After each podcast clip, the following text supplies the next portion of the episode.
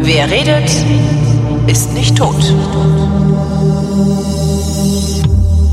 Willkommen im unsichtbaren Universum mit Ruth Grützbauch. Die ist Astronomin und betreibt in Wien ein Pop-up-Planetarium. Hallo Ruth. Hallo. So, es ist äh, Februar, beziehungsweise ist Januar, dann reden wir über den Februar und zwar über das, was es am Februarhimmel nicht zu sehen gibt. Warum Genau. sollte ich also im Februar ins Universum blicken?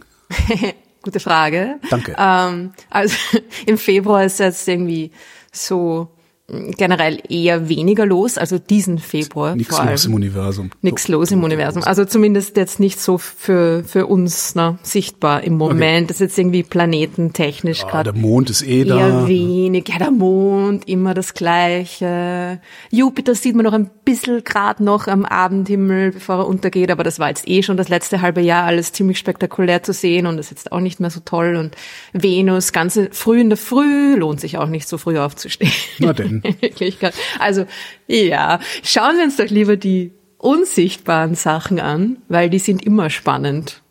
Das ist ja das Praktische dran, ne? Da- Äh, Zumindest du kannst ja, du kannst ja irgendwas erzählen, warum es spannend ist. Man muss das ja glauben, man sieht's ja nicht. Es ist ja irgendwie auch überhaupt nicht an das gebunden, was man jetzt gerade sieht, sondern weil man es eben nicht sieht. Das ist Genau. ja irgendwie die große Freiheit, oder? Eigentlich kannst du auch, du kannst du eigentlich auch mal machen, irgendwann mal die Sendung hier hacken und irgendeinen kompletten Unsinn erzählen, den trotzdem alle glauben, weil sie es nicht besser wissen. Und wer sagt dir, dass ich das nicht sowieso schon tue? Meine Verantwortung als Wissenschaftlerin natürlich. Ja, aber nee, aber, Na, aber, aber du kommst doch jetzt groß raus, du bist jetzt im Fernsehen und so. Und dann, Ich war jetzt, ich war jetzt im Fernsehen, ja, schon wieder. Also zum zweiten Mal. Nein, zum dritten Mal. hast du mir was also, voraus. Ich war dieses Moment. Jahrtausend, glaube ich, noch nicht im Fernsehen, oder? War ich dieses Jahrtausend schon? Ja doch, ich war dieses Jahrtausend auch mal im Fernsehen. Warst du letztes Jahrtausend schon im Fernsehen? Letztes Jahrtausend war ich mehrfach im Fernsehen. Dieses Jahrtausend, Ah. also, vor 20 Jahren war ich im Fernsehen. das ist ein bisschen her. Jetzt kommt man schon langsam in dieses Alter, wo dann alles vor 20 Genau. Jahren war. Genau. Und dann sagt man vor 20 Jahren und kommt drauf, in Wirklichkeit waren es schon 25. Nee, das nicht. Das war 2002. Also das Na gut, noch, noch, mal, noch mal gut gegangen. Ne? Schwein gehabt. Ja, aber du bist dafür die ganze Zeit im Radio, ne? Äh, Ja, auch nicht mehr. Die haben mich ja auch rausgeschmissen im Sommer. Ja. Ach so, ja, stimmt. Hm. Na gut, reden wir über das Universum. Guck mal, Ruth, ich glaube, wir sind im Internet.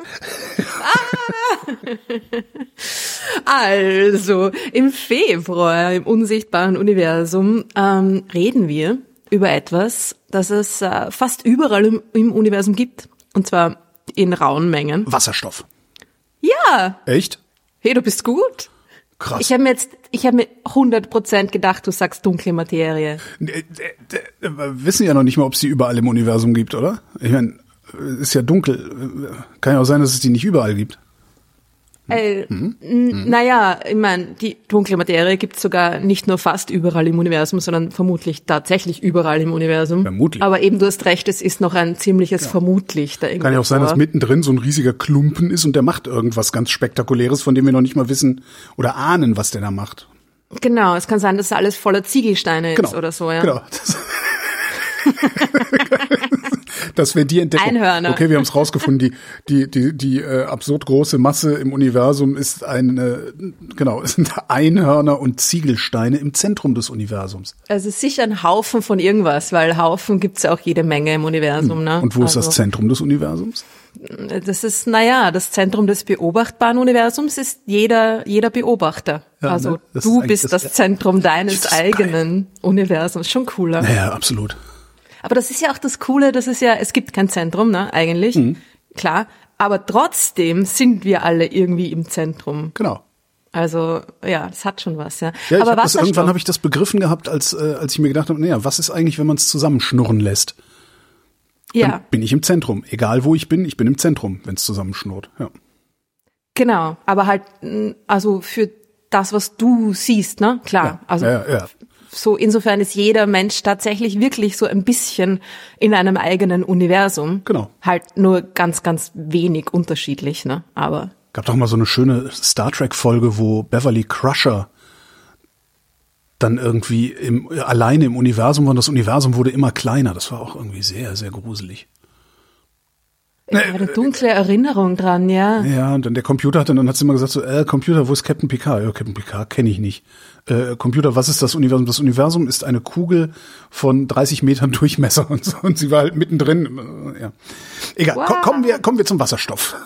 Genau, der Wasserstoff. Also, die Sache mit dem Wasserstoff ist, dass wir die, also die Existenz des Wasserstoffs, obwohl er auch unsichtbar ist für uns an sich, ähm, ist natürlich äh, gesicherter als die der dunklen Materie, sagen wir jetzt mal so. Obwohl die dunkle Materie auch, auch schon, also, mh, sehr, sehr, sehr viel darauf hinweist, dass es sie wirklich gibt. Okay, aber Das wir reden nicht über seltsam, dunkle wenn es Materie. Einhörner im Zentrum des Universums wären oder rechts hinten oder so. Also das äh, würde wahrscheinlich.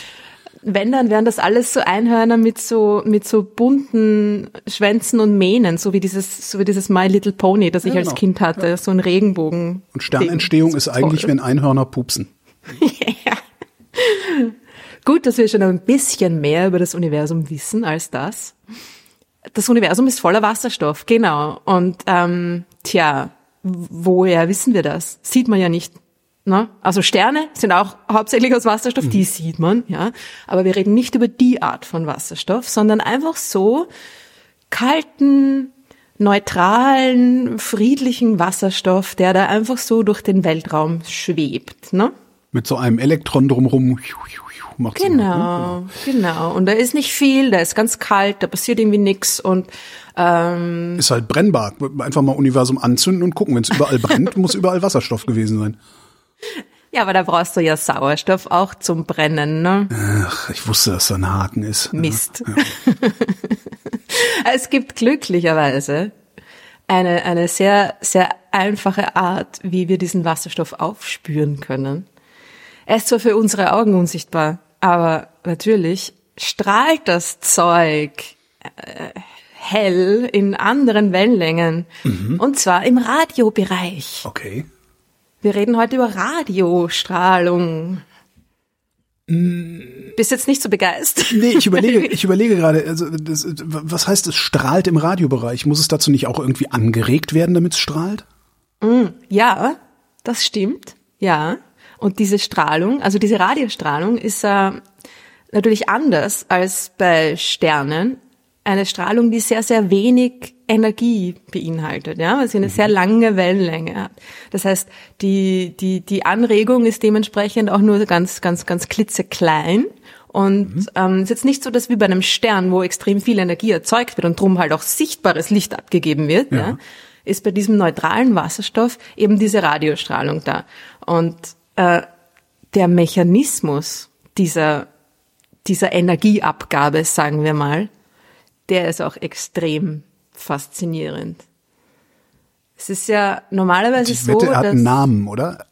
ja, ja, das hat, das hat doch einen ziemlich coolen Namen. Mhm. Das nennt man Hyperfeinstrukturübergang. Geil, oder? Ja. Hyperfeinstrukturübergang. Hyperfeinstruktur, das hat irgendwie sowas, ich finde, das hat ein bisschen sowas Science-Fiction-artiges, oder? Absolut, ja, ja, ja. Hyperfeinstruktur. Hyperfeinstruktur. Ist der Hyperraum, wo auch, ne, Ich glaube, vielleicht liegt es am Wort Hyper, ja. Ja, genau. Das kann sein, ja. Hyper, Hyperfeinstruktur.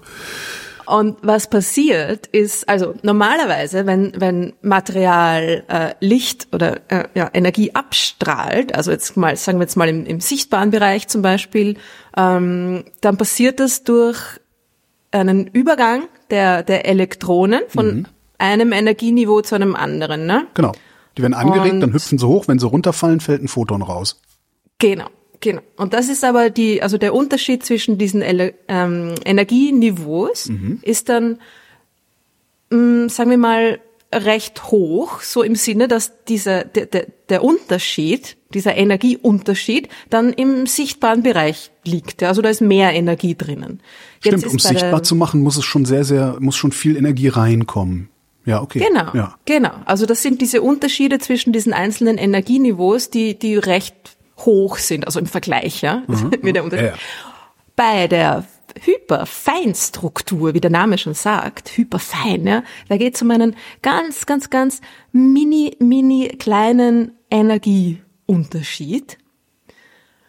Auch hat auch was mit Elektronen zu tun, aber es ist jetzt nicht mehr so, dass die Elektronen quasi in dem Atom da irgendwie angeregt werden und an, an, angehoben werden, wie Ja. du sagst, in einen anderen Zustand, sondern was passiert, ich finde das extrem cool, dass das überhaupt passieren kann, ist, dass der Spin des Elektrons sich spontan umdreht. Okay. Okay, also wir Jetzt stellen der, uns der vor. Spin, der Spin, das Problem beim Spin ist ja, wir, wir stellen uns das immer vor, als würde sich das so drehen wie so ein Globus, aber das tut's nicht, ne? Oder wie war das? Äh, gut. ich wollte gerade sagen, stellen wir uns vor, zwei kleine Kügelchen, die sich drehen. Na, es ist natürlich nicht so, ja. Also das, das, das wissen wir mittlerweile auch schon seit längerer Zeit, dass äh, ähm, Elektronen vor allem keine kleinen blauen Kügelchen sind, ja. Ja.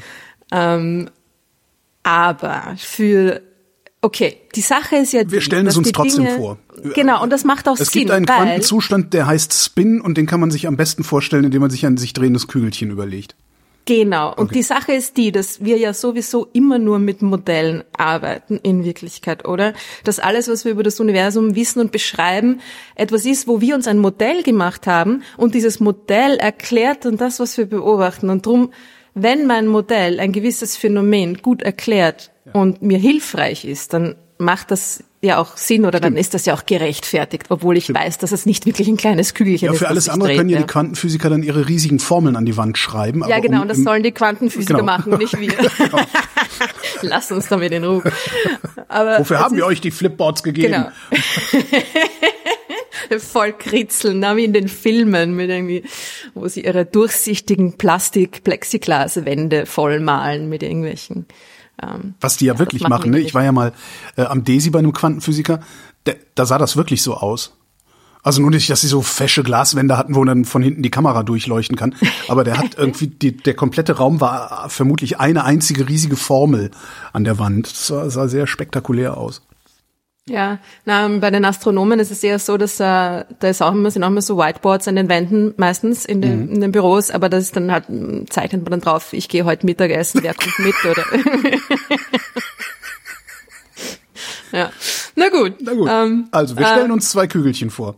Genau, wir stellen uns zwei Kügelchen vor. Also das Proton oder der Atomkern, na, der, der, der hat schon eher was von einem Kügelchen irgendwie, ja. Das Elektron ist nicht wirklich ein Kügelchen, sondern das, das ist ja mehr so eine lustige Wolke an Aufenthaltswahrscheinlichkeiten. Genau. Aber egal, wir haben die beiden Kügelchen, wir haben den Kern, da ist im Wasserstoffatom ja nur ein Proton und dann haben wir das Elektron, das da rundherum schwirrt. Und man stellt, ich stelle es mir ein bisschen so wie so ein Mini-Erde-Sonne-System irgendwie vor. Denn die beiden warum drehen Erde, sich ja, warum ne? nicht Mond? weil das da mit der Drehung nicht so gut hinkommt, Okay. weil der Mond sich ja da irgendwie ganz Ja, speziell der Mistkerl. zur Ja, Erde hindreht. Okay. Ne? Mhm. Ja. Also kann man auch, wenn man will, wenn man sich vorstellen will, dass früher vielleicht noch, bevor der Mond von der Erde da irgendwie gebremst worden ist, ne, sich Mhm. auch schneller gedreht hat. ähm, ja. Egal. Äh, man kann sich ähm, einen beliebigen Stern und einen beliebigen Ja, ja, ja. Planeten oder einen Planeten und einen Mond vorstellen. Das Wichtige ist, dass quasi das eine, also jetzt in unserem vereinfachten Modell, ja, das eine um das andere quasi kreist oder naja, sich bewegt, ja, aber beide quasi sich um sich selber drehen. Und das ist dieser Spin, ne? Das heißt, das Proton dreht sich, hat einen Spin, so quasi eine Achse, ja, eh so wie die Sonne, die dreht sich auch, hat eine Ja. Achse, ja. Die Erde dreht sich, die zeigen beide in die gleiche Richtung, mehr oder weniger, ja. Mhm. Und genauso ist es in diesem Modell auch. In dem Modell ist es sogar so, dass sie tatsächlich beide in die gleiche Richtung zeigen. Ja. Nicht so wie bei der Erde, dass da die Achse geneigt ist mit ihren Ja, doofen gut, 23,5 Grad. Ne? Scheiß Jahreszeiten, Scheiß da immer echt. Das vernachlässigen wir jetzt mal, ja. Ich hasse den Genau. Winter. Ja. Wenn das nur alles irgendwie einfach nach oben zeigen könnte. Genau. Ja. Ja. Hm, na, wäre auch nicht so gut. Na, egal. Auf jeden Fall, äh, diese, die beiden Kügelchen drehen sich ja, Ja. In, die, in die gleiche Richtung. Und es ist aber so, dass das Elektron ähm, sich lieber in die andere Richtung dreht. Also es ist der Zustand, wo beide sich in die gegengesetzte Richtung drehen, Ja. der hat weniger Energie. Okay. Das heißt, was passiert ist, dass wenn da irgendwie ein bisschen mh, Energie da ist, vielleicht, vielleicht da stoßen da zwei, zwei Atome irgendwie zusammen oder, oder kommen sich nahe oder wie auch immer, es wird da irgendwie ein bisschen Energie äh, zugeführt, also angeregt, das System, äh, dann haben wir den Spin beider nach oben. Ja?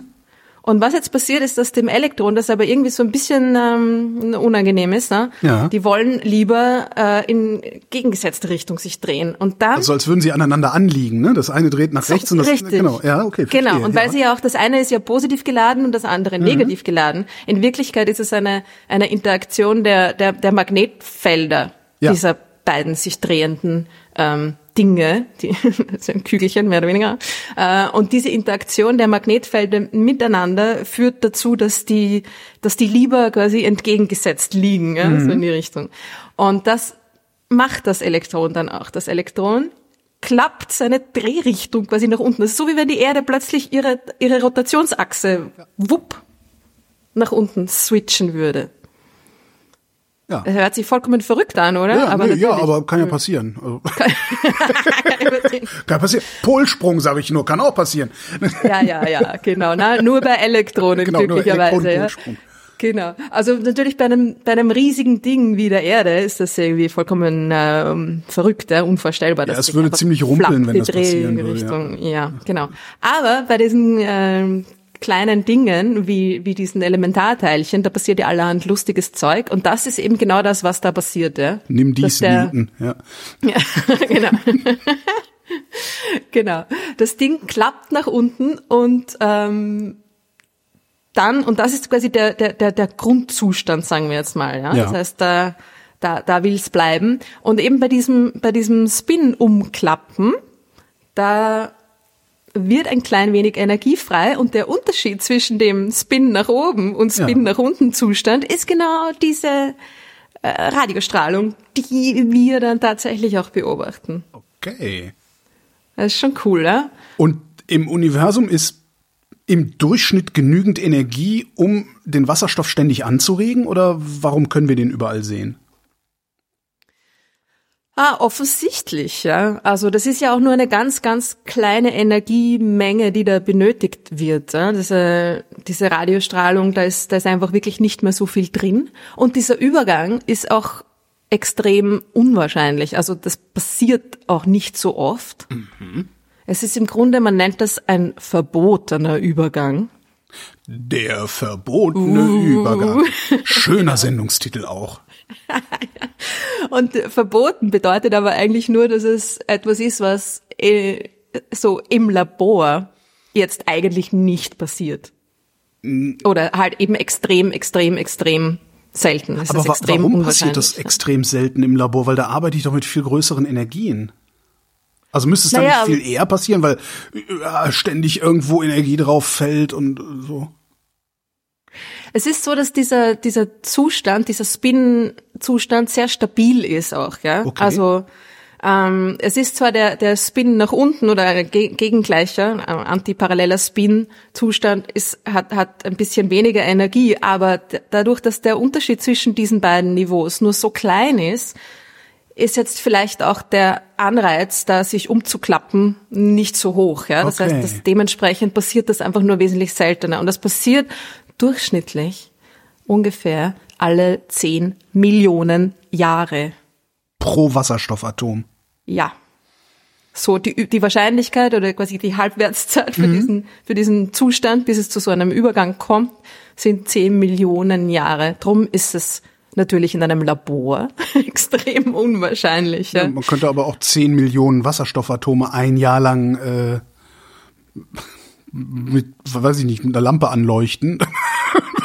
Ja, klar, aber dann hast du halt irgendwie, also wenn du sicher, also mh, du hast das dann halt, dann passiert das vielleicht bei einem, aber Ja. das ist noch etwas, wo du jetzt wahrscheinlich noch gar nichts de- detektieren kannst. ne? Also du brauchst dann schon. Stimmt, du brauchst eine Radiowelle und nicht nur ein Radioimpuls, ist ja nicht mal ein Impuls. Ja, und du brauchst irgendwie da mehr, mehr Material, damit das dann überhaupt äh, Hm.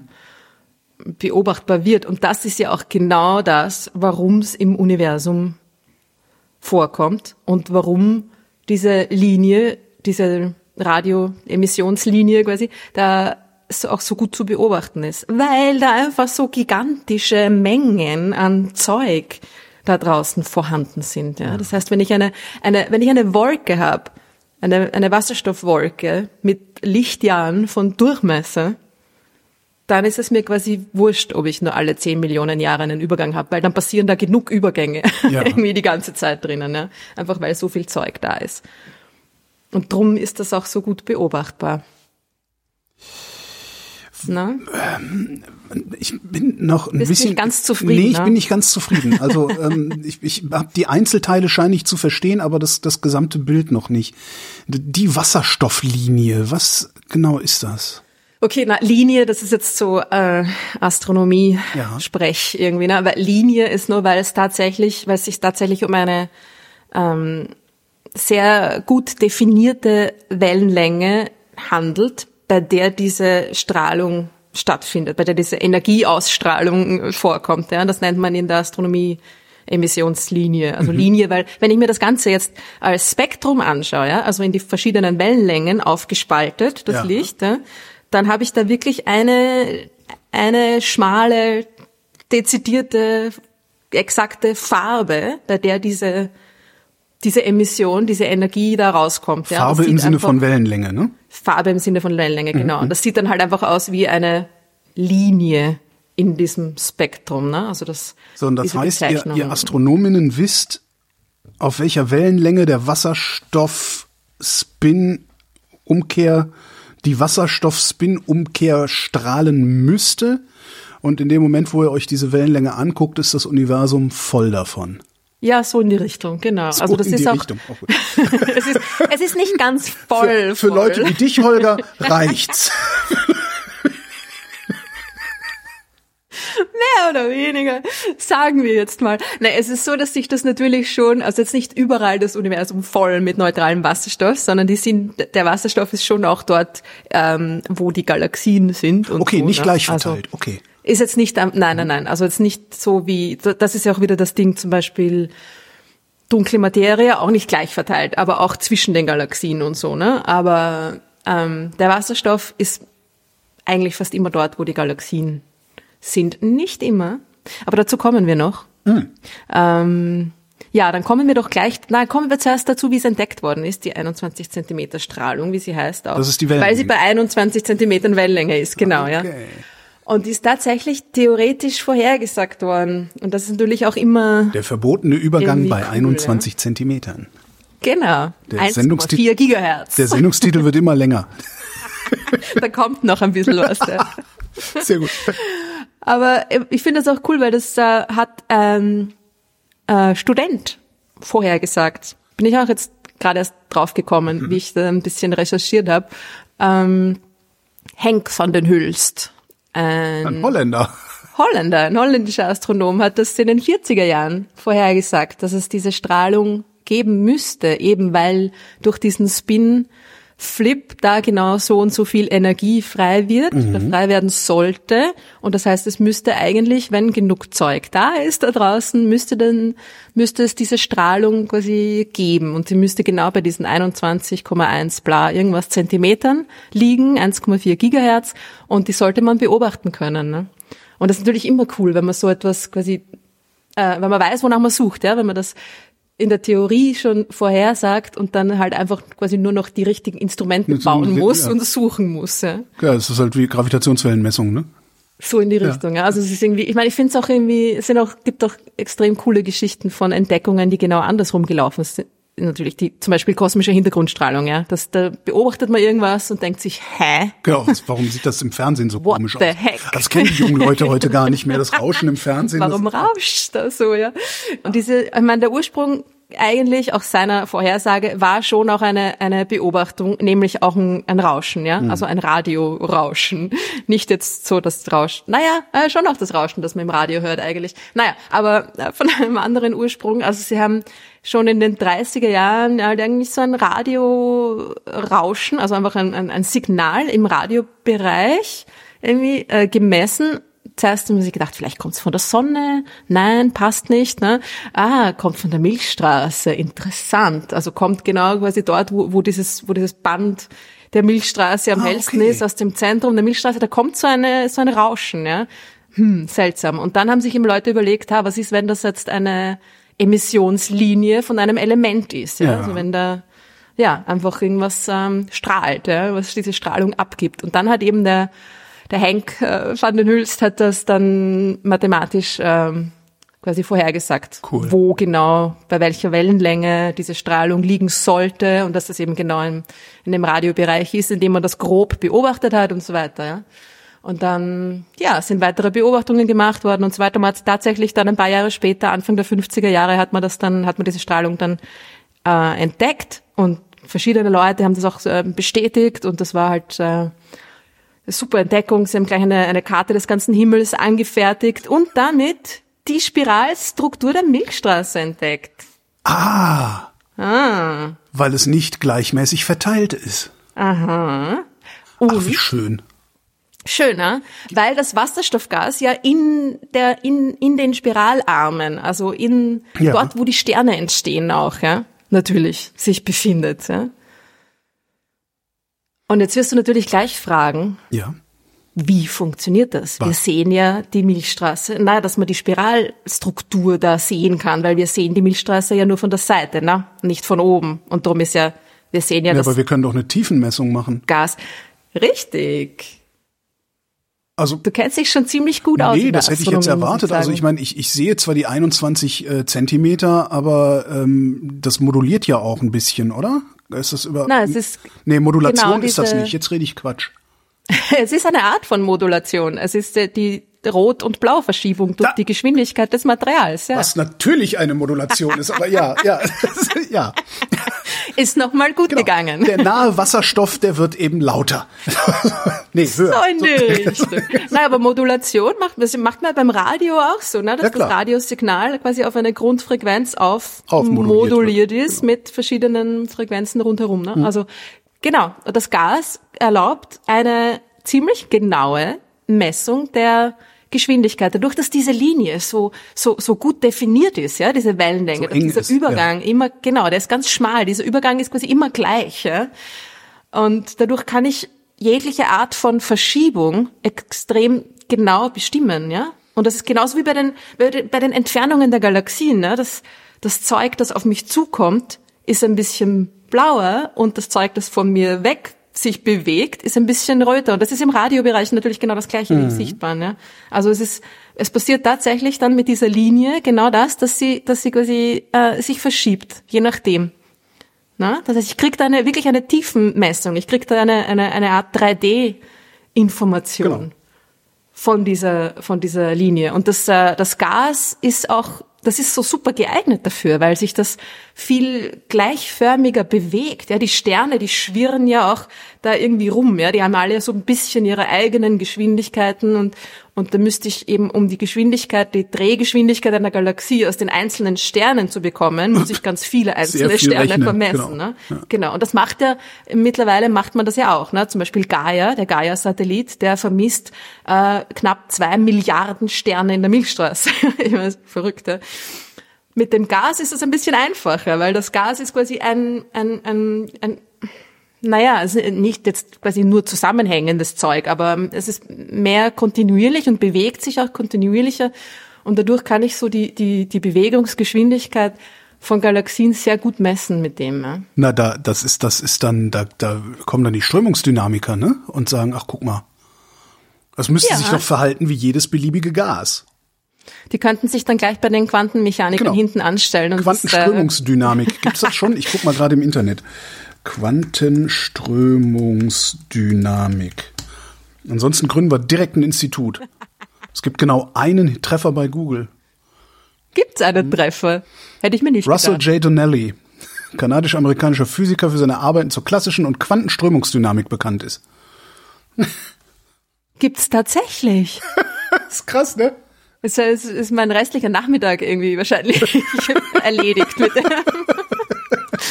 Das Verdammt, das hätten wir echt das geil. Wir hätten das Institut für Quantenströmungsdynamik gründen können und naja. Und labern. Und Das war jetzt gemein. Nee, nein, nee, wir, wieso? Nee, kann ja alles sein, ne? Nein, nein, also ich bin mir sicher, dass äh, Quantenströmungsdynamiker nicht nur labern, sondern äh, Ich auch, aber über, können wir es überprüfen? ich nicht. Ich auch nicht. Ja. Gut, also Spiralstruktur der Milchstraße entdeckt mit Hilfe der 21 Zentimeter Linie und ähm, auch bei anderen Galaxien, ne, die die Rotationsbewegung der Galaxien super genau mit dieser 21 Zentimeter Linie vermessen. Das ist wirklich essentiell für die nicht nur die Erforschung der Milchstraße, sondern auch andere Galaxien.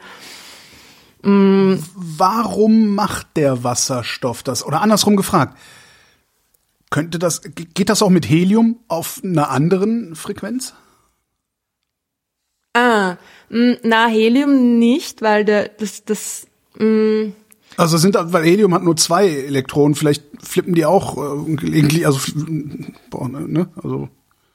Ja, da gibt's, es gibt ähnliche Dinge auch bei Helium und bei- anderen Elementen. Was man auch macht, ist zum Beispiel die, also andere Moleküle vor allem, die, zum Beispiel Kohlenmonoxid ist ein gutes Beispiel, Ja. die häufig in diesen, in diesen Molekülwolken, in diesen riesigen Gaswolken, ne, die da abhängen, vorhanden sind. Ja. Also der, der neutrale Wasserstoff ist da irgendwie sehr gut vertreten, klar, aber es gibt da noch ganz andere, alle Mol andere Moleküle, die da, wo da auch jede Menge davon drinnen ist. Und bei denen macht man das auch, ja. Okay. Dass man, zum Beispiel beim das Kohlenmonoxid ist das zweite, ein zweites sehr häufiges Molekül, das, das man sehr gut beobachten kann. Ich stelle mir vor, wie cool das wäre, wenn man, wenn man solche Linien wie die Wasserstofflinie für jedes Element definieren könnte und dann einfach mal wild rummessen. Ja, das ist jetzt, beschreibt jetzt die Arbeit von vielen Astronomen sehr gut, glaube Okay. ich. Ich meine, das ist ja auch das, was man in der optischen, sichtbaren äh, Astronomie macht, in der sichtbaren Astronomie, das klingt komisch. Also äh, mit was man mit sichtbarem Licht auch macht, zu einem Großteil, also nicht nur, aber zum Stimmt, Großteil. das ist spektral, äh, Spektroskopie, ja, Spektroskopie, genau. genau, Und ja. da geht's eigentlich ein, fast immer um Linien. Also es sind oft sind es nicht Emissionslinien, sondern Absorptionslinien, was quasi das Gegenteil ist, wo, wo äh, Energie absorbiert Mhm. wird, also weggenommen wird, wo dann ein bisschen was an der Energie fehlt und nicht quasi äh, rausgeschleudert wird. Ja. Das ist meistens bei Sternen der Fall, dass die dann, ähm, wenn da viel von einem Element da ist, dass dieses Element dann, dass, dass die Energie quasi wegnimmt Und dann leuchtet's grün. absorbiert und dann, dann leuchtet's grün. und dann in alle möglichen Richtungen abstrahlt. Ne? Und dann fehlt dir natürlich in deine Richtung fehlt dir dann ein bisschen was an Energie. Drum sieht man da diese Absorptionslinien. Macht das Sinn? Kann Ja. das vorstellen? Ja. Bei Emissionslinien, das ist oft in Sternentstehungsgebieten, also eben in so wie zum Beispiel ähm, der Orionnebel, ja? so typische leuchtende Gaswolken, die leuchten eben, weil sie eben emittieren, Ja, Licht ja. emittieren und die haben dann genau Nee, solche Absorption, mit, mit Emissionslinien. Absorptionslinien kannst du ja dann letztendlich überprüfen, ob, äh, weiß ich nicht, auf einem Exoplaneten Sauerstoff ist. Weil den siehst du nicht, sozusagen. Weil der, genau, Der wenn der da ist, Wenn du guckst, der dann nimmt fehlt der. die Energie auf. Ja, genau. genau. Ja, genau. Der, der fehlt im Bild, sozusagen. Genau. Und wenn der, wenn das Material quasi angeregt wird von irgendwoher Mhm. mit Energie, dann, dann kann es sein, dass es auch Energie ausstrahlt quasi in der spezifischen Wellenlänge. Dann ist es eine Emiss Emissionslinie. Aber diese, meine, diese, diese Linien, das ist eigentlich genau das, was Spektroskopie Mhm. bedeutet, ja, dass man sich diese verschiedenen Linien der verschiedenen Elemente bei allen möglichen Wellenlängen anschaut, ja, und dass es eben nicht nur auf den sichtbaren Bereich beschränkt, sondern ja, ganz viele Moleküle haben im, im infraroten und fernen Infraroten ihre, ihre Emissionslinien oder Absorptionslinien, also einfach ihre, ihre spezifische Wellenlänge. Und das macht ja jetzt auch James Webb, ne? Macht es das? Beobachtet im Infraroten. Ja, okay. Ja. Ja. Genau. Macht Spektroskopie unter anderem im Infrarotbereich, um eben genau diese, diese Moleküle äh, zu vermessen, wo die sind, wie sie sich verhalten und so weiter. Und eben auch bei Atmosphären von Planeten um andere Sterne, ob die überhaupt da drinnen sind und so, ja, klar. Und das, ähm, der Wasserstoff eben, dieser neutrale Wasserstoff, genau dieser, dieser Spin-Übergang, der ist dann eben noch weiter, äh, noch weiter draußen ne, im, im Radiobereich, also noch weniger, noch weniger Energie. Und so ist es eigentlich das ganze Spektrum äh, voll mit irgendwie Emissionslinien von verschiedenen chemischen Elementen und die da verschiedene Energieübergänge haben. Ne? Was haben wir denn, was ist denn hinter der Radiostrahlung dann eigentlich? Die dann- geht da einfach weiter. Also Ach so, die heißt, die heißt dann bis zum St. Nimmerleinstag Radiostrahlung. Also bis, bis, okay. Bis zur St. Nimmerleins Frequenz. So in die Richtung, ja. genau. Ähm, ja, also Radio ist das eine Ende und Gammastrahlung ist dann das andere Ende. Da wird es dann immer energiereicher und so weiter. Ja. Dieses Wasserstoffgas, das ja, wie wir gerade gesagt haben, vorhin hauptsächlich in den Galaxien, in den Spiralarmen in sich befindet, mhm. ja, ist aber nicht immer nur in den Galaxien, sondern oft auch um die Galaxien drumherum. Mhm. Und da gibt es ein super cooles Beispiel. Und zwar um eine Galaxie, die man tatsächlich jetzt gerade im Februar sehr gut ah. am Himmel sehen kann. Also doch. Und es ist eine, eine, eine recht bekannte Galaxie, ist eine, eine der näheren Galaxien an uns dran, die heißt M81. Messier 81. Guck Schon mal davon gehört? Ich schau grad. Ach, die kennen wir doch, ja, ja. Die kennen wir doch, genau. Typische große Spiralgalaxie und ist auch in einer kleinen Gruppe, sehr ähnlich wie die lokale Gruppe, also wie unsere mhm. Galaxiengruppe. Da gibt's noch die M82-Galaxie, die Nachbargalaxie, die ist auch fetzig. Also das ist eine, eine Starburst-Galaxie, eine Sternentstehungsgalaxie, die bildet gerade extrem viele Sterne und, und haut auch jede Menge an Material irgendwie äh, aus ihrem Ui, Zentralbereich oh ja. raus und schaut ziemlich fetzig aus, ja. Und dann gibt's noch eine dritte kleine, deren Telefonnummer ich jetzt gerade äh, nicht parat habe, NGC irgendwas. Ja. Und ähm, genau, also das ist so eine kleine Galaxiengruppe. Und wenn man sich diesen Bereich des Himmels jetzt im Wellenlängebereich der 21 Zentimeter Linie anschaut, also in diesem Radiobereich, dann sieht man was ganz was anderes. Google doch mal M81, okay, M 21 Zentimeter. 81, 21 cm, ne? M81, 21. Nee. Das googeln kann ich auch nicht. Ich bin zu blöd, das Internet zu bedienen. Das Internet bedient mir. Wow. Das ist bunt. geil, oder? Das ist bunt. Also gut, bunt ist es, das weil das halt Radiostrahlung ja, ist. Aber was ist denn das für ein, eingefärbt, ne? So was ist denn das für, da links für eine kleine äh, Mhm. Mhm. Links mhm. der Batzen, der, der Batzen, Batzen, links, links ist Batzen. diese kleine Mini-Galaxie, die da auch noch dabei ist. Der Batzen oben? Ähm, links oben, ja. näher dran, ja, ist M82. Okay, und der Batzen links außen? Na, den sieht man gar nicht. Okay. Den also im, im optischen, da ist, das sind nicht viele Sterne. Aber viel dort. Wasserstoff. Aber viel Wasserstoff. Und was man auch noch Aber sieht was macht natürlich. Der da? Was macht er da? Was man auch ziemlich cool sieht, ist, dass die Spiralarme von M81 da nicht aufhören, wo die Sterne aufhören, ja, so wo das sichtbare Licht Stimmt. aufhört, sondern dass sie sich einmal rundherum wickeln mhm. weiter und genau in Richtung von ähm, NGC Dingsbums, also der kleine Nachbargalaxie, da ausdehnen und da quasi eine Brücke bilden dahin. Und man sieht dann auch noch von der kleinen Galaxie nochmal einen, einen, einen Streifen Wasserstoffgas, der nach oben in Richtung äh, von M82 sich zieht. Ja? Also dieses ganze, diese ganzen Galaxien sind da mit diesem neutralen Wasserstoffgas quasi miteinander verbunden. Ja, cool. Und das heißt, die, die sind auch tatsächlich in Interaktion miteinander. Also die, die beeinflussen gegen, sich gegenseitig, die sind dabei, früher oder später zusammenzustoßen. Mhm. Das, das heißt, daran so, kann man es dann auch erkennen. Genau, genau. Früh, früh, äh, wie nennt man das? Indikator. Früherkennung, Früherkennung genau. Frühwarnsystem. Ja. Es ist übrigens NGC, NGC 3077. Die ist es. Und das, der linke kleine Batzen, der heißt Holmberg 9, was ich auch einen extrem sexyen Namen finde.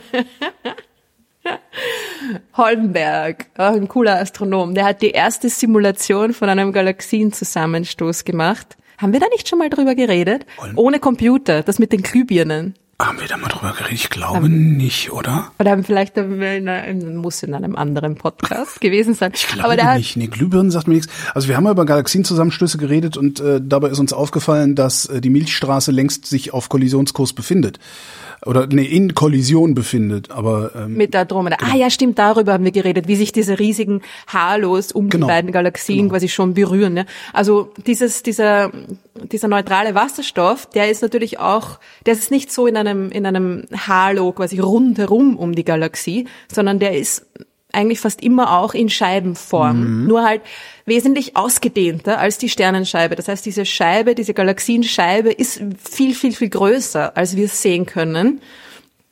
Und da bei den Galaxien jetzt, da ist tatsächlich so eine, eine, äh, eine Gasbrücke, eine Verbindung da zwischen den einzelnen Galaxien. Ne? Aber diese Simulation, das muss ich auch noch kurz erwähnen, das ist extrem cool. Der hat nämlich, ähm, Holmberg hat ähm, noch bevor es Computer gab, quasi eine, eine Art Computersimulation unter Anführungszeichen gemacht von einem Zusammenstoß von zwei Galaxien. Und er hat sie, weil er, und das sagt er auch explizit in seinem Paper, dem Artikel, den er drüber geschrieben hat, zu faul war, sich die Gravitationskräfte zwischen all den Sternen auszurechnen. Oder, ich meine, das ist ein unfassbarer Aufwand. Das, Das heißt kann aber, man doch das hat niemandem Quanten, abverlangen. Quantenphysiker war er nicht. irgendwie. Nein, er war Astronom. Und äh, ich meine, aber eine geniale Idee. Er hat statt sich die Gravitationskräfte zwischen all den einzelnen Sternen auszurechnen, musst dir vorstellen, du, du musst dir wirklich die Gravitation zwischen den, quasi zwischen den Sternenpaaren, Ja. zwischen die ausrechnen, mehr oder weniger, ja. Naja, kann man das überhaupt, also, das- ja klar kann man das, aber dann na, muss man ja auch, der, der, der Stern, der dann dahinter liegt, der hat ja auch nochmal eine Gravitationskraft und die muss man dann ja auch wieder subtrahieren und so. So das heißt, alle mit allen. Genau. Genau, ja, Ja. Super kompliziert. Und in Wirklichkeit geht das nicht analytisch natürlich, ja. Ja. Das kann man nicht mit, mit Formeln ausrechnen, sondern das kann man nur simulieren. Und er hat das simuliert mit Hilfe von Glühbirnen. Mhm. Er hat zwei Galaxien mit, mit Glühbirnen ähm, nachgestellt quasi. 37 einzelne Birnen auf vier konzentrischen Ringen angeordnet. Und das klingt jetzt lustig, weil das klingt was, total, das klingt, als hätte ich's gemacht und wäre dann zu irgendeinem Ergebnis gekommen und alle halten sich dran. Das ist ein bisschen so Montessori-Simulation, gell? Nee, das ist, die Idee dahinter war wirklich genial, weil es ist nicht nur irgendwie, denkt man sich, haha, Glühbirnen, ja, die leuchten wie die Sterne, lustig, lustig. Äh, es geht natürlich um die Schwerkraft und nicht um die Helligkeit, aber die, seine Idee war, dass die, was ich, alles, was ich brauche, ist ja quasi eine, eine, eine, eine relative Ja. Abschätzung der Kraft, Ja. ja, also das, was quasi über, überbleibt und was wirkt. Und jetzt ist es so, dass die Helligkeit einer Lichtquelle sich sehr ähnlich verhält wie die, oder quasi die, die Veränderung, ja, verhält sich sehr ähnlich wie die Schwerkraftwirkung. Die Helligkeit einer Lampe, ja, fällt mit dem Quadrat der Entfernung Ja. ab. Also wenn ich doppelt so weit weg bin, ist es dann viermal weniger hell, ja. Und die Schwerkraft tut genau das Gleiche. Die fällt genauso mit dem Quadrat der Entfernung ab. Ja. Das heißt, ich brauche da jetzt nicht irgendwie mir die absoluten Werte ausrechnen für, für alles, sondern ich brauche sie eigentlich nur miteinander vergleichen und kann daraus abschätzen, welche Kraft da wirkt. Ja? Das heißt, er muss nur, er muss nur die, die Glühlampen entsprechend hell leuchten lassen. Das, ja, ja. das ist quasi eine, eine realistisch mehr oder Also weniger das, eine die, die, Galaxie genau, die eine Lampe, ja, genau, die eine. abbildet. Ja. Ach, sehr Genau. cool. Und er hat das geschafft mit, ich meine, jeweils 37 Glühbirnen statt 200 Milliarden Sternen. Ja, ich meine, das ist eine extrem simple Methode. Okay, es war nicht ganz so simpel, weil er musste natürlich die Helligkeit für jede am, am Ort jeder Glühbirne Ja. die Helligkeit aller anderen Glühbirnen quasi messen. Musste ja? er das? Damit er Aber- quasi einen, aber ich einen denk, Moment, er hat- Wert er hat kriegt 37 für die er hat- Kraft, die dort wirkt. Er hat 37 äh, Glühlampen für alle Galaxien, für 37 Galaxien genommen oder 37 pro Nee, nee. Pro Galaxie. Aber also kann er dann nicht- zwei Galaxien. Kann er dann nicht einen Durchschnitt auch wieder der Glühlampen bilden? Wenn er sagt, ich, ich gucke mir jetzt die Galaxie an, die hat, die, die ist 100. Dann machst du einfach deine 37 Glühlampen alle auf 50 Prozent und sagst, das ist jetzt 100. Und dann guckst du die andere Galaxie an und sagst, okay, die hat von diesen 100 der ersten Galaxie nur 75 und dann machst du deine anderen 37 Glühlampen auf 75? Also warum muss er seine einzelnen Lampen nochmal genau kennen? Die Sache ist die, was du brauchst, ist die, du brauchst quasi eine, eine, eine Kraft, die auf einen Punkt wirkt, dort wo der Stern ist Ja. oder die, wo die Glühbirne ist. Ja? Du möchtest wissen, wie muss ich, welche Kräfte wirken da, sodass Ja. sich dann meine, meine, meine Sterne dementsprechend bewegen. Ja? Du willst ja wissen, wie sich diese, was sich da bewegt. Ja? Aber du willst doch, du willst doch die Differenz zwischen den Galaxien haben. Oder anders gefragt, musste Holmberg das machen, weil er damals noch keine LED hatte, die er wirklich sehr fein regeln kann? Nee, nee, nee, es geht um die, es geht tatsächlich um die, die, die Kraftwirkung, die ich wissen möchte, an, an dem Punkt dieses, dieses Sterns oder dieser Glühbirne. Damit ich dann die Glühbirne im nächsten Schritt dementsprechend bewegen kann. Ja, ich möchte mir die Beschleunigung ausrechnen aufgrund der Gravitationskraft. Also ich messe schon das Licht von allen Glühbirnen. Ja. Aber eben von allen anderen aus Sicht der Einzelglühbirne, ja, damit ah, ich dann okay, jetzt, Ja? ja, jetzt, okay. Ich glaube, ich habe es schlecht erklärt. Nee, Ähm, äh, wir haben halt nichts zum, zum Aufmalen. Wir machen halt ja, Audio. das sind wir, mm, ja. Aber es ist wirklich so, dass du, wenn du an dem einen Punkt dieser Glühbirne dann das Licht aller anderen misst, weil die sind ja dementsprechend dann auch weiter weg von dem, von dem Punkt, ja, oder näher dran, ja, und dann kriegst du einen Wert für die Beschleunigung, die dieser Punkt erfahren würde durch die Gravitationskraft. Ja. Und dann bewegst du die Glühbirne dementsprechend. Und das machst du für alle Glühbirnen. Und dann hast du eine Bewegungsänderung für jede Glühbirne. Die führst du aus. Und dann misst du nochmal. Das ist der nächste Schritt deiner Simulation. Misst wieder alle. Bewegst sie wieder dementsprechend. Misst nochmal. Also das ist, also war nicht jetzt arbeitsunintensiv, sagen wir mal so, ja. Klingt so, ja. Da war das sicher ein LEDs paar wahrscheinlich Wochen wirklich ein bisschen beschäftigt, einfacher jetzt heutzutage, ja. aber extrem coole Idee. Und er konnte dadurch zum ersten Mal die Strukturen, die man tatsächlich in interagierenden Galaxien sieht, quasi äh, simulieren. Ja? Also was dann dabei rausgekommen ist, ist, dass die beiden Galaxien, diese beiden Glühbirnengalaxien, wenn sie sich aneinander, knapp aneinander vorbei bewegen, Spiralarme ausbilden. Ach, guck. Und zwar Woher nämlich kommen genau eigentlich diese. die Spiralarme Ah. der Galaxien?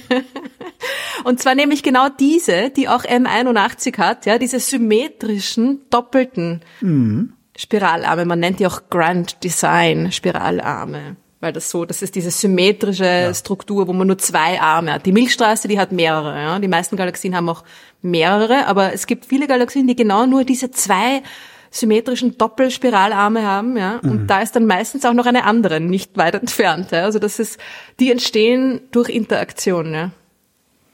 Und das hat der durch diese Glühbirnen-Simulation Cool. extrem cool da veranschaulicht, ja. Und die erste echte, sagen wir jetzt mal, echte Computersimulation war dann noch, die das bestätigt hat, war dann erst in den 60er Jahren, ja. Also der war irgendwie da 20 Jahre seiner Zeit voraus. Ja, schon extrem cool. Naja, auf jeden Fall sieht man das im H1, ja, also im neutralen Wasserstoff. Ich finde das man so diese cool, dass-. Spiralarme auch sehr gut, ja. Ich finde das gerade so cool, dass es halt, es ist halt ein, ein total schön skalierbares Modell. Wenn das mit 37, zweimal 37 funktioniert, dann funktioniert das halt auch mit zweimal 370, nur halt umso präziser. Das finde ich Genau. halt ganz geil daran. So ist es. Und vor allem ist es extrem geil, dass es schon durch so wenige einzelne Teilchen quasi möglich war oder dass es tatsächlich auch schon rausgekommen ist, das Prinzip, ja, dass sich da eben diese symmetrischen Strukturen bilden. Dass du gar nicht, du brauchst, also sicher brauchst du dann Simulationen mit viel mehr Teilchen, um die Details dir anzuschauen. Ja, klar, klar, ja, aber aber- so diese ganz groben Grundzüge, was passiert, das, da braucht man gar nicht so viel dafür, um Genau, das und irgendwie. wenn es dann, wenn's dann Sinn, wenn es dann Sinn ergibt, kannst du halt hingehen, kannst sagen, okay, wir haben jetzt ein Modell und wir warten jetzt einfach mal zehn Jahre ab, dann haben wir die Rechenzeit, die wir, oder die Rechenleistung, die wir brauchen, um es zu verfeinern. ja. Finde ich ganz schön. Das heißt, du kannst alle zehn Jahre kann irgendein, irgendein Doktorand das Ding nochmal aufschrauben. Beziehungsweise aufbohren. Ja. und nochmal irgendwie ähm, Glühbirnenhelligkeiten Genau. messen. Ja. ja, ja, und ich meine, so macht man das ja auch. Ne? Man macht irgendwie mal ein, oder oft macht man das so, ne? so eine Art Toy-Model nennt man das auch, Spielzeugmodell, ja? wo man irgendwie einfach nur quasi ganz einfach etwas simuliert und dann sich denkt, ah ja, das schaut schon ein bisschen ähnlich aus, das könnte funktionieren und dann geht man dann noch mehr ins Detail und äh, schaut sich das genauer an. Ja? Also diese, diese ähm, Wasserstoffspiralarme, die wesentlich weiter rausgehen als die Sterne in der Galaxie, die gibt's wie gesagt, öfter und halt auch sehr oft bei so interagierenden Galaxien, wo man dann sieht, dass die da, dass die, da dieser Wasserstoff so rausgezogen wird, ja, und dann dadurch auch erst diese Spiralstruktur da erzeugt wird, ja. Dieser, dieser Effekt, dass da irgendwas rauscht und dass das ja der Wasserstoff sein muss, was du vorhin beschrieben hast. Gibt's das eigentlich, gibt's, gibt's noch unbekanntes Rauschen, das wir sehen, oder wissen wir mittlerweile über alles Rauschen Bescheid, außer die dunkle Materie und die dunkle Energie? Boah, also ich es- bin mir sicher, es gibt äh, jede Menge unbekanntes Rauschen da draußen. Ich meine, das ist die dunkle Materie ist halt irgendwie so ein großes Ding, ja. Das, äh, so ein großes Thema, das, das so über allem steht ein bisschen, ja. Die, der Hauptteil des Materials im Universum ist uns unbekannt. Das ist schon irgendwie Ich bin ähm, so gespannt. ungut, ja. Ich hoffe, dass ich noch lebe, wenn das, wenn das rauskommt. Ja, ich denke mir, es wird eine Kombi an ganz vielen verschiedenen Dingen sein, irgendwie. Also, es wird nicht jetzt so diese Nichts Bam und das ist die Erklärung und dann haben wir sie. Ja, das ist, wird nicht, ich glaube nicht, dass es so ein super Durchbruchsmoment sein wird, sondern eher, es wird sich so nach und nach immer, immer mehr. Also und hier noch ein Higgs-Boson und da noch ein irgendwas. Ja, so in die Richtung. Okay. Mm. Ich meine, ich äh, weiß nicht, das sind ja Vermutungen, ja. Genau. So wird es sein. Wie bildet man Glaub eigentlich. Hypothesen? Ja, Man labert herum. genau, man labert, man labert, bis irgendwann einer kommt und das in Strukturen bringt. Ja. Es gibt noch ein, ein Ding, was extrem cool ist. Also das Problem, oder wo du auch vorher das Rauschen angesprochen hast, das ist ja, also gerade im Radiobereich, da rauscht's ja überall. Ja. Also das ist diese Wasserstofflinie, das 1,4 Gigahertz, das ist mitten im UHF-Band. Das, das nutzen wir überall, ja, für die Kommunikation. Das ist einfach da mittendrin. Und es ist diese, die, die genaue Frequenz von dieser 21 Zentimeter Linie ist quasi geschützt. Also da darf man nix senden an der Frequenz. Ne? Es gibt Ach, ja diese Bänder. ich darf keinen Wasserstoff senden? Die, genau, die sind äh, reserviert für die, für die Erforschung der, des Universums. ja, cool, genau. Weil die eben so wichtig ist, diese Ja. Linie, weil die ja so Unterhalten die Leute sich ist. dran? Na, Das müssen sie, ja. Na es ja. ist natürlich irgendwie so, dass das, ähm, du hast Interferenz überall, natürlich auch, also jetzt jede Menge Quellen auf der Erde, aber auch du hast Interferenz aus der, aus der Atmosphäre selber, ja, aus der, aus der Ionosphäre, der, der, der oberen Atmosphäre quasi. Da Ja. sind auch jede Menge geladene Teilchen, die da rumschwirren und geladene Teilchen, die ihre Bewegung verändern, die emittieren Radiostrahlung. Das Ja, darum haben wir leider Radio. Eben. Leider. Ganz genau. Genau so funktioniert eine Radioantenne. Und das ist halt, da gibt's jede Menge natürliche ähm, Radioantennen quasi da, da, da draußen äh, um die Erde herum. Ich meine, in der Galaxie sowieso. Und, und also Interferenz ist ein Riesenproblem. Und darum ist diese, sind diese Wasserstoff 21 Zentimeter Messungen vor allem bei weit entfernten Galaxien schwierig, sehr schwierig. Also man, es ist irgendwie M81 sehr nah an uns dran, ja. M51 wäre auch noch ein anderes super schönes Beispiel, die, die Whirlpool-Galaxie ist auch so eine interagierende Galaxie und die hat auch so einen wunderschönen, ausgedehnten äh, H1 äh, der sich da so rundherum zieht und so. Ja, das sind alles Galaxien, die uns sehr nahe sind und die, die wir gut beobachten können. Aber was natürlich am allercoolsten wäre mit dem neutralen Wasserstoff, ist, das ganz, ganz, ganz frühe Universum zu beobachten, zu der Zeit, wo wirklich noch das ganze Universum voll mit neutralem Wasserstoff war, nämlich bevor es noch Sterne gab. Ja. Also als es gleich verteilt war, sozusagen. Genau. Okay. Also es war wahrscheinlich nicht ganz gleich verteilt, weil sich es haben sich ja schon ganz ganz früh diese die die die, die Keimzellen der Strukturen Mhm. quasi gebildet. Aber das ist die Zeit, die wir quasi ähm, mit unseren Teleskopen nicht wirklich äh, untersuchen können, weil da nichts äh, leuchtet in dem Sinn. Okay, also das die die Zeit zwischen dem dem kosmischen Hintergrund, ja, also da, wo das Universum quasi durchsichtig geworden ist, da, da hat, da, das kann ich beobachten in, in der Mikrowellenstrahlung, ja. Und dann kann ich beobachten, wie sich die ersten Sterne bilden. Das wird auch James Webb beobachten. Ja. Aber da quasi dazwischen, dass man nennt das die Dark Ages Uh. Das, das, das dunkle Zeitalter. Es war wirklich dunkel. Da war dann einfach nur das Universum voll mit Wasserstoff, der sich ausdehnt, oder das, das, das Universum hat sich schnell ausgedehnt, ja? und da waren aber noch keine Sterne, da war noch keine Struktur, die quasi leuchtet und hm, ja, wir haben diesen, diesen Block an ungefähr, weiß ich nicht, ja, 100 Millionen Jahren, die ersten 100 Mehr Millionen ist das nicht? Jahren. Mehr ist das nicht, nein. Gott, das ist, ja sehr nix, kurz. das ist ja ein Blip. Also, Ja.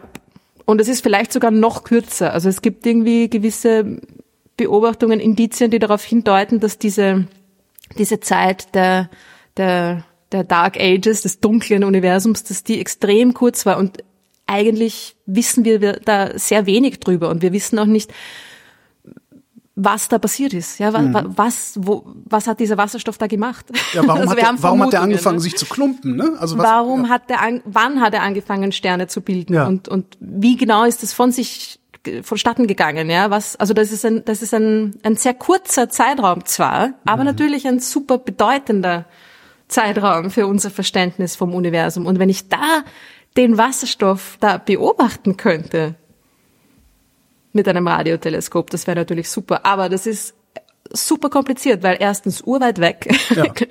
und äh, eben die Wellenlänge der Strahlung verschiebt sich natürlich auch dementsprechend. Das heißt, das ist super rot verschoben. Ja. Das ist äh, irgendwo im Radiobereich, wo, wo, wo, wo tausend Radiosender und sonstiges äh, irgendwie Interferenz erzeugen. Das heißt, nicht so einfach. Man müsste eigentlich ein Teleskop in den Weltraum hinausschicken äh, Geht aber auch nicht, ja, mit Radioteleskopen, die sind ja riesig. also, das stimmt scheiße. Obwohl, hm. schwierig. Man müsste ein Radioteleskop auf die Rückseite vom Mond bauen. Ja. Ja. Ja, oder? Ja, Hepp. Ja, ja macht, mal, oder? ist das, ich überlege gerade, braucht, braucht man, ist, braucht man viel Baumaterial für so ein Radioteleskop oder braucht man hauptsächlich Kabel dafür? also, ja, man braucht schon diese Schüsseln, ne? Ja. Ja. Mm, also man könnte das natürlich schon auch, hm. Mhm. Irgendwie die ersten Radioteleskope waren ja tatsächlich so Kabel, gespannte Kabel, ja, das stimmt. Es waren gar, gar keine fe festen Schüsseln, sondern ja. ja. je nachdem, welche Genauigkeit man da auch irgendwie erreichen will und so weiter, gibt es äh, unterschiedliche Möglichkeiten. Ich denke mal, dass das Baumaterial da jetzt gar nicht so der limitierende Faktor ist. Man muss das Ganze halt auf den Mond kriegen. Man muss es auf den Mond kriegen, beziehungsweise auf dem Mond irgendwie Bergbau betreiben und das, und das da irgendwie äh, bauen, ja. Hm. Ja. Also das wird sich ja wahrscheinlich erst mh, mm, nach einer Basis auf dem Mond irgendwie verwirklichen ja, lassen. Gibt es da, gibt's da nicht irgendwelche irgendwie Projekte, die da, die da schon das schon vorbereiten oder so? Weil das ist ja nur wirklich eine. Das wäre ja wirklich nochmal bahnbrechend, dahin zu gucken. Und vor allem, was auch noch, was auch extrem cool ist, du hast ja dann nicht Teleskop als James auf dem Webb kann's ja wohl nicht werden. Hast du eine Ahnung? Teurer als James Webb und der ITER kann's nicht werden. Aber hier bitte, James Webb, 10 Milliarden, das sind nix, das oder? Nix, das sind ja, irgendwie, das, sind, das sind 100 Autobahnkilometer oder ja, so, ja. Das ist verrückt. Also, das ist gar nichts. Ja. Also wäre schon ein bisschen teurer, glaube ich. Aber was auch, ich meine, das ist ja nicht nur ein Teleskop auf dem Mond, sondern du kannst ja bei Radioteleskopen vor allem sehr einfach die die Teleskope miteinander zusammenschalten ja. und dann ein riesiges Teleskop genau. erzeugen. Das heißt, man könnte das Mondteleskop mit den Teleskopen auf der Erde zusammenschalten und hätte ein Teleskop von der Größe des Abstands, also der Entfernung zum Mond. Mhm. Ja. Du hättest dann ein, ein, ein fast 400 1000 Kilometer großes Wobei auch bei den Erd, also auf den, auf die, bei die Erdteleskope würden dann aber saumäßig rauschen. Wobei das Rauschen könnte man wieder super filtern, weil man ja ein Signal hat, das nicht rauscht. So in die Richtung, genau. Und man kann schon, man kann einiges an diesem Rauschen natürlich mittlerweile auch schon, schon gut rausfiltern. Es gibt immer noch natürlich Probleme und so weiter. Aber also man, man, man macht Fortschritte, sagen wir mal so. Ähm, ja, es gibt äh, einiges an Radioteleskopprojekten. Das SKA zum Beispiel, das SKA, das Square Kilometer Array. In Am besten fand ich immer noch äh, Overwhelmingly Large Telescope, habe ja. ich irgendwo mal gelesen. Das fand ich irgendwie ja, das ist aber. Das ist der geilste Name für irgendwas. Überwältigend großes Teleskop. Ja, ja, das ist halt so in der in der ähm, in der Reihe mit Very Large genau, Telescope, Extremely, extremely large, large Telescope. Und was was kann da noch kommen? Genau. Overwhelmingly Large Telescope. Das ist aber ein, ein, ein optisches, also sichtbares Licht. Okay. Das ist quasi ein normales unter Anführungszeichen okay, Teleskop. Ist, es wird noch eine Zeit lang dauern, bis das verwirklicht wird, wenn überhaupt. Aber das ILT kommt sicher. Also das ist klar, ja. Und das ist auch schon, ja, also es gibt da jede Menge an, an neuen Großprojekten, auf die hm. man sich freuen kann. Weiß ich immer noch, bei mir in der Nähe, äh, was heißt bei mir in der Nähe, aber in der Nähe von da, wo ich groß geworden bin, steht das Radioteleskop am Effelsberg in der Eifel. Ah ja, stimmt. Ja, Und das, war so faszinierend, wenn du da als Kind hinfährst und das, das ist ja riesig, das ist halt winzig klein Ja. mittlerweile, aber das, du stehst und denkst, boah, das war wirklich faszinierend. Ja. Na, und ich finde, diese Radioteleskope haben ja auch immer sowas, ähm, äh, die, die haben so ein, so ein eine, eine Alien-Konnotation, Ja. oder? Finde ich. Ja, ja. Also da, dadurch, dass sie diese riesigen Schüsseln sind und auch einfach so hoch oben und so, Ja, und da so dann dieses- rauslauschen quasi. Dieses, wie heißt das kleine Ding Universum. vorne? Detektor? Nee, wie heißt das kleine Ding, was vorne hängt an so einem Radioteleskop? Wo vor? Na, du hast ja, du hast ja die Schüssel und dann hast du das, den Ah, der, der Receiver, Receiver ja, ist der das ja, Empfänger der quasi. Empfänger. Mhm, genau. Und das, das sieht ja auch, wenn du das Ding so siehst, sieht das ja auch eher so aus, als würde das irgendwas rausschießen, ne? so Todessternmäßig. So. Ja, obwohl es ist ja die Form dieser Schüssel ist quasi, also es ist nur weil sie so groß ist, sieht man sie so gut. Es ist ja quasi die gleiche Form, die ein normales Teleskop, die der Spiegel eines Teleskops auch hat, ja. Aber eben bei der Größe kommt die Krümmung da irgendwie mehr mehr zum zum Tragen. Also Wieder ja, was haben, gelernt. Ah.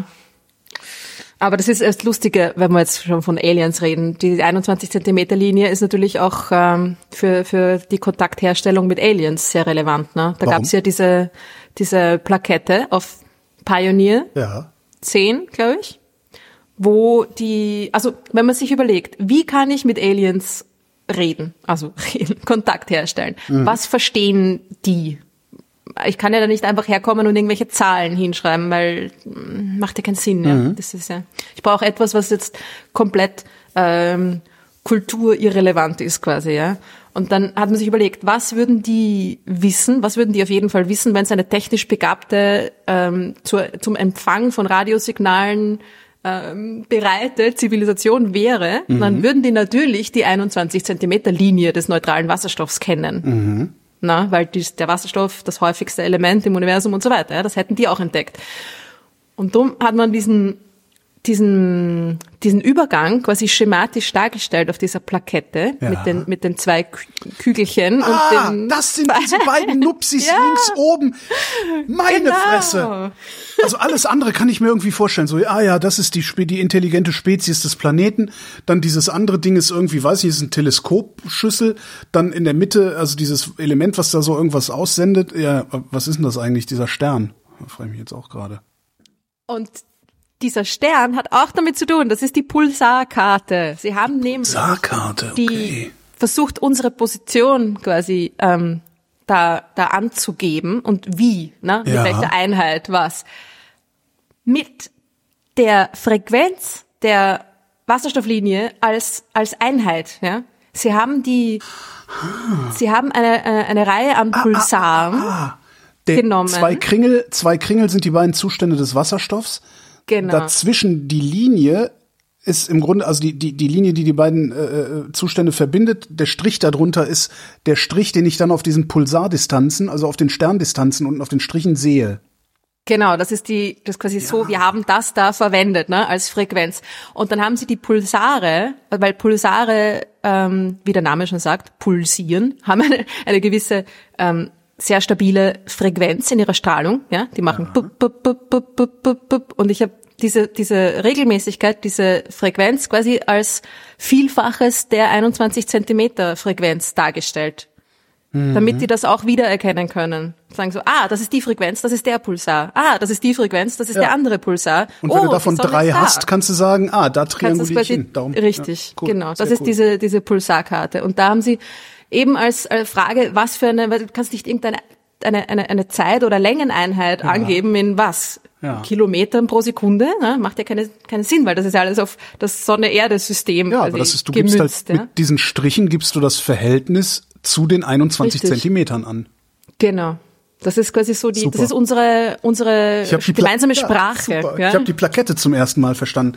Wobei, unten, was ich noch nicht ganz Sehr verstehe, schön. ist, unten ist unser Sonnensystem. Eins, zwei, drei, vier, fünf, sechs, sieben, acht, neun. Ui, es sind noch neun drauf. Hm. Äh, was, was, bedeuten, was bedeuten die Striche dann da unten dran? Ja, Boah, eins, wel- eins. Moment, da müsste ich jetzt noch gleich auch mal die Plakette mir anschauen. Ja, Entschuldigung. Ähm. Ich werde die auch einfach, ich werde die auch, das, das Bild davon ist gemeinfrei, habe ich gesehen, das blende ich dann auch, äh, also wenn ihr jetzt auf eure Podcatcher guckt, gerade seht ihr das auch. So. Welche Striche? Oh, na, das Unten. ist die Sonne, das sind Ja. die Planeten und da von dem Planet kommt das Ding, ne? Na, das ist klar. Von, vom dritten Planeten kommt das Ding. Aber was sind die Striche? Weißt du, da sind doch auch noch mal so römische, römische. Ah, unten drunter. Weißt du? Ui. Ja, was ist jetzt Ich habe keine Ahnung. ah, das hat sicher irgendeine ganz äh, einfache, logische Erklärung, was das sein könnte. Was steht denn da? Das sind römische Ziffern. Sind es römische Ziffern? Oder sind das römische Ziffern? Nee, das sind Und einfach warum nur sollte man, Striche. wa- genau, warum sollte man äh, irgendwie, hey Aliens, ja, die Ruth und der Holger, die kommen von dem Planeten und sind zu doof zu kapieren, was das sein könnte. Find du's mal raus. Aber wahrscheinlich steht's auch ähm, in der Wikipedia, ne? Darstellung von Frau, relative Position der Sonne. Relative Position der Sonne. Mit, nee, relative galaktische Hä? Sonnen, Sonnensystem. Also Darstellung des Sonnensystems. Jupiter vorbei, exakt die gleiche. Es muss auch irgendwas mit der Entfernung. Ähm, also oben in, bei den Pulsaren, Ja. Da ergibt's Sinn. ja. Aber was für eine, was? Hm. Warte mal. Sind das Monde? Nee, Monde sind das auch nicht. Nee. Es wahrscheinlich hat sicher irgendwas mit der Entfernung zu tun oder vielleicht die Umlaufzeit. Also steht so. jedenfalls, jedenfalls steht so. Und ganz unten auf der Plakette befindet sich eine schematische Darstellung des Sonnensystems. Ebenso ist die Raumsonde abgebildet, eine Kurve kennzeichnet den Weg der Sonde vorbei am Jupiter und schließt aus dem Sonnensystem heraus. Ah ja, stimmt. Bla bla bla bla bla bla bla bla. Die Ringe des Saturns hätten ebenso hilfreich bei der Identifikation des Sonnensystems sein können. Die Ringe um die Planeten Jupiter, Uranus und Neptun waren zur Zeit der Plakettenerstellung nicht bekannt. Außerdem zählte Pluto damals noch zu den Planeten unseres Sonnensystems. so. Ähm, und ja, für eine- Die Binärzahlen bei den Planeten geben die relative Entfernung zur Sonne an. Also einfach der Abstand, ja. Genau. Auf der Plakette sind die Entfernungen wegen der besseren Darstellbarkeit der Planeten nicht maßstäblich. Die Zähleinheit ist hierbei ein Zehntel der Umlaufbahn von Merkur. Okay. Ja, also es ist schon ein bisschen eine Intelligenzaufgabe, ne? Ja, gut, aber das sind halt auch jetzt nicht irgendwelche Schwachsinns-Podcaster, die. Äh, obwohl er weiß.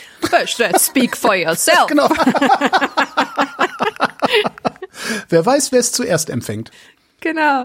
Naja, es, ich finde es schon irgendwie auch lustig, weil es ist ein bisschen so ein Einblick in die Wissenschaftsgeschichte auch Ja. gleichzeitig. ne? Was, was in der Zwischenzeit da schon irgendwie nicht mehr aktuell ist. Naja, es ist, äh, es geht um die Grundlagen. Ja, aber die Pulsare, Pluto die ist ja auch ja- immer noch da, also. Genau, und die Pulsare, die werden ja immer noch pulsieren, hoffe ich mal, ne? Ja, die, die werden das für eine sehr, sehr, sehr lange Zeit tun, ja. Die sind super stabil.